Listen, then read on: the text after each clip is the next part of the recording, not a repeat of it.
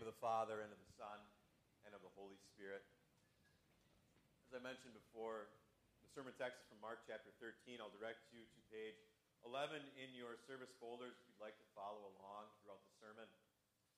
Rather than reading the whole, whole section here, I'll just read one verse to remind you of that. Verse 11 says, Whenever you are arrested and brought to trial, do not worry beforehand about what to. Just say whatever is given you at the time, for it is not you speaking, but the Holy Spirit. My very first year at the seminary, so that was about two years ago, I worked at, at a factory, and it was kind of a dangerous place to work. You had to make sure that you followed all of the rules and, and all the procedures because people did get injured there. And I worked with a friend of mine, and he turned to me one day and he said, Paul, you got to watch out for me. And I was like, oh, okay, well, what's going on? And he said, well, I, I've got this, I've got a disease that's going to hinder my work here. A little bit. Okay, it seems like a pretty big deal.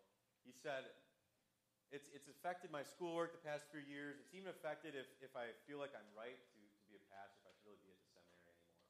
And I said, okay, well, well what do I need to watch out for? And he goes, well, sometimes my body just locks up. I'm just paralyzed. And he said, Well, I've, I've gone to many different doctors, they've done a bunch of different tests, and they figured out what I'm infected with. Uh, he said to me, He said, I, I have terrible anxiety. Anxiety can do that to people, can't it? I don't know if you've ever felt that way, if you've ever had a panic attack, uh, or maybe if you've just ever been so worried about the future, so unsure about where your life is going to go, so unsure about where your spiritual life is going to go that, paralyzed with anxiety. In the lesson for today, we read about how the disciples had a lot of reason to be anxious. They had all these things that were going to happen to them in the future that weren't very good.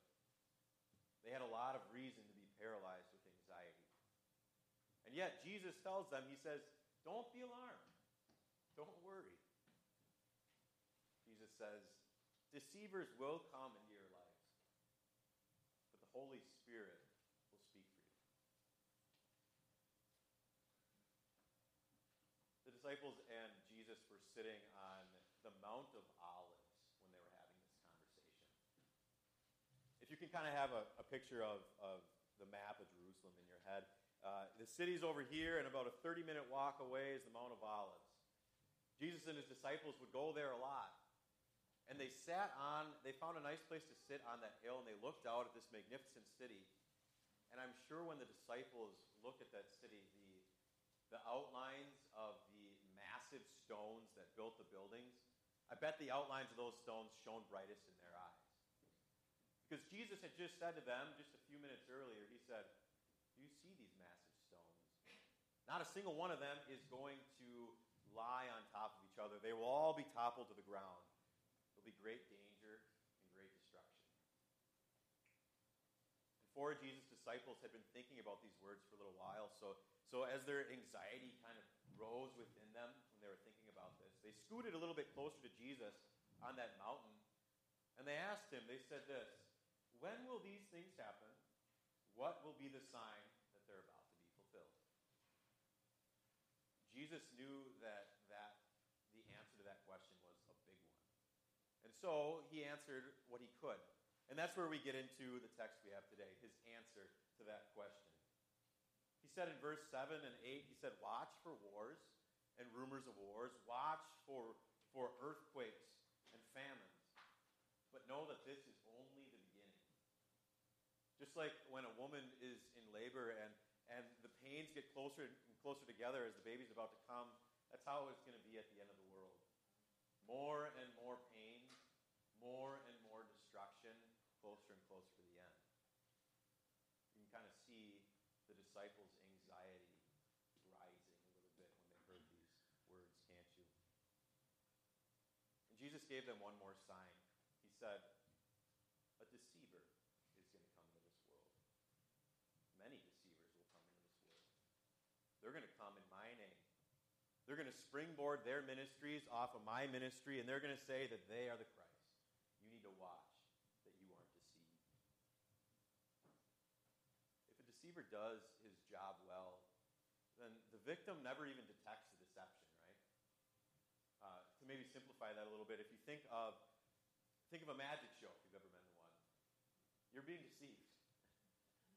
Somebody is standing up there with some cards or, or, or some type of contraption, and they do something that you can't believe. You're like, whoa, that was amazing. But you don't see the deception, you don't actually detect it. Today we celebrate the Reformation, which happened 500 years ago. And the Reformation marks a split where the church had been deceived for a thousand years. And then the Reformation happened and it started to kind of come back closer to the truth. So, for that thousand years before the Reformation, the devil, father of lies, as he's called in the Bible, deceived the church without them even knowing it. He deceived them so God's good news was no longer good, and God's free and faithful love was no longer free because he got the leaders of that church to preach things like, like this. They said, Well, if you need the forgiveness of sins, go ahead and buy it. We'll sign a little paper for you and we'll say, There you go. Your cash is good for forgiveness. And the leaders of that church said other things. They said, Or let's say you've done something really bad. Let's say you murdered somebody. You could go, uh, you could go to Turkey and you can fight for us you can go to war for the church. You can kill a bunch of people, and then we'll give you the forgiveness of sins. That's what the church was saying. That's the deception they were in. You can't make this stuff up. Really, Jesus' words here to the disciples when he said, Deceivers will come. That rang true at the Reformation. What about today, though? We don't preach that type of stuff anymore. Thank goodness. but if you go and you walk 10 blocks in any direction, and if you draw a circle around that, 10 blocks from this, this point right here, you could find 13 churches within that radius. So you could go to 13 different churches on any given Sunday, and you could hear 13 different messages. And now, how do you know that which ones are speaking the truth and which ones are deceivers? Add a, add a 14th church to that list about the church here at Sure Foundation? How do you know that when you sit in these seats here that you're hearing the truth? That I'm not speaking lies or falsehoods, that I'm not a deceiver who comes in Jesus' name. How do you know that for sure?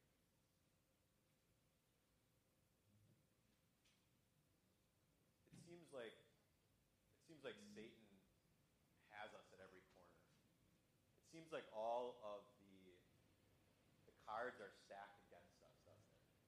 Like his deception is, is, is really going to affect you.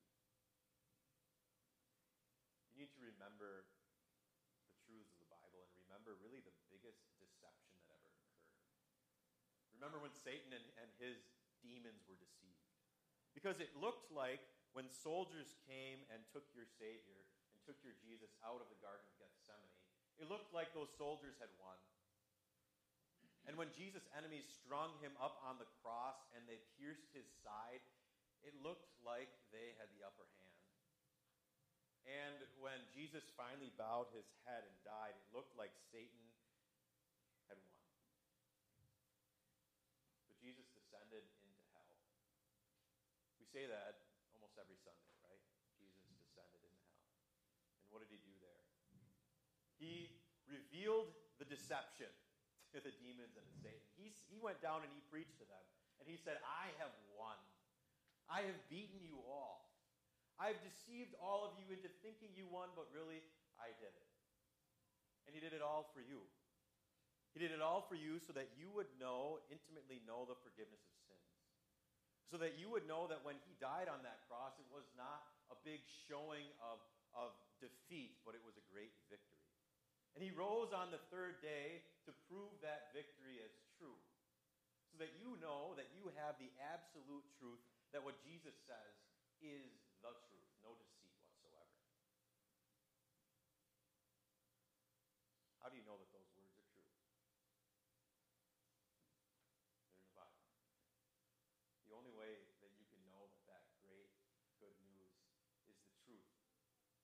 is by reading the Bible, is by seeing the words that God has contained in His Word. And when you evaluate those words and when you evaluate the words that you hear from a preacher, and when you see that they are in line with each other, when you see that they both clearly show Jesus Christ, then you know that you are in the presence of someone bringing the truth, not someone bringing deception. Words ring true that deceivers will come, but you can watch for them when you know God's word. But just that statement in and of itself does not reduce your anxiety one bit. Because now I've added on one more thing that you've got to do. I've added on and I've said, well, you might be anxious about the future and, and coming danger and deception, but now you got to watch out for that deception. Now you got to do don't think just the statement watch for deceivers really reduced a whole lot of the disciples' anxiety either. In verse 9 of the text, Jesus said to them, Be on your guard. You're going to be handed over to local councils and flogged in the synagogue.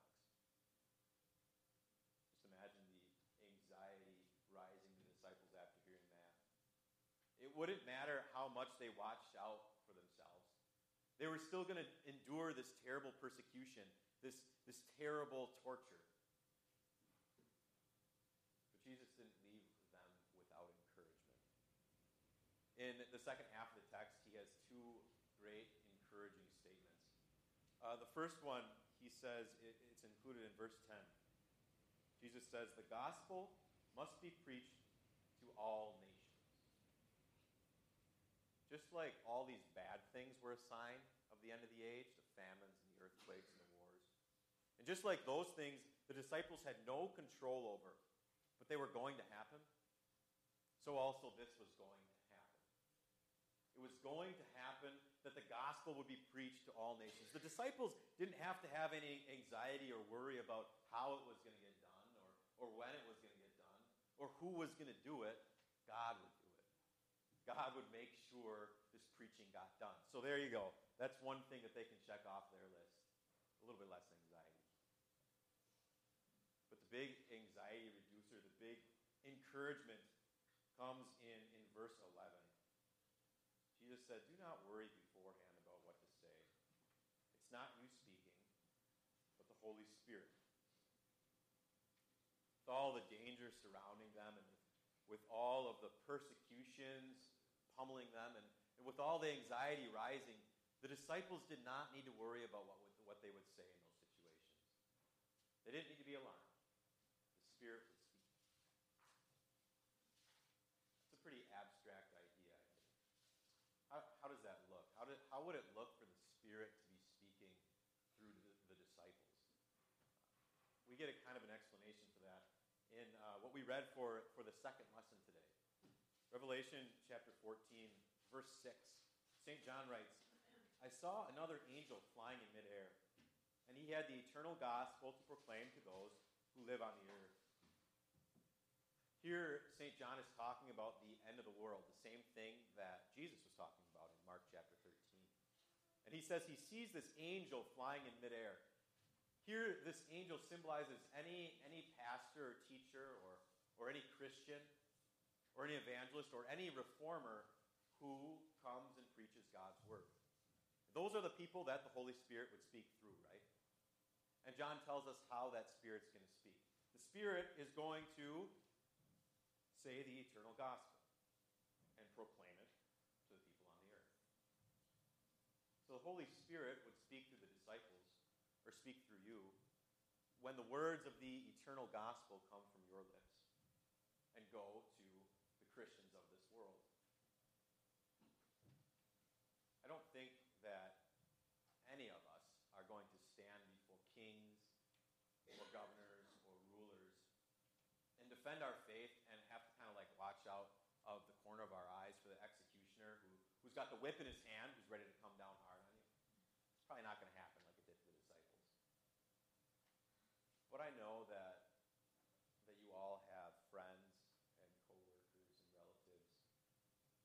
don't cherish the truth of Jesus as you do. And I know that you cherish those relationships. And that you're going to have to stand before them, or maybe you already have. And you'll have to defend your faith, either in a big way or, or just in a little way, by just a few things that you say. And as you stand there, I, I know that you're looking out of the corner of your eye and you see them holding your relationship with them in, their hand. And they're ready to throw it away. They're ready to get rid of it. Because they don't care so much about what you have to say. In those tough conversations, I, uh, I urge you to remember your baptism. Remember when, when you were baptized and the Holy Spirit put, Holy Spirit put his absolute truth in your heart and, and changed you and made you a child of God and filled you with the Holy Spirit. And in those instances, I urge you also to remember any sermon that you've heard where God's word was spoken to you and the Holy Spirit filled you up with his word so that it could come out of your mouth. And I urge you to remember every time that you opened up your Bible and you saw the truth of Jesus Christ and the forgiveness of sins plastered all over the pages, and you saw how good it was, and you saw that it was true. Because when you remember God's words, that's when the Holy Spirit is speaking through you. The Holy Spirit is speaking to you and reminding you of truth and speaking to others and spreading the truth. You have a lot of relationships with a lot of different people in this world, and you might lose some of them.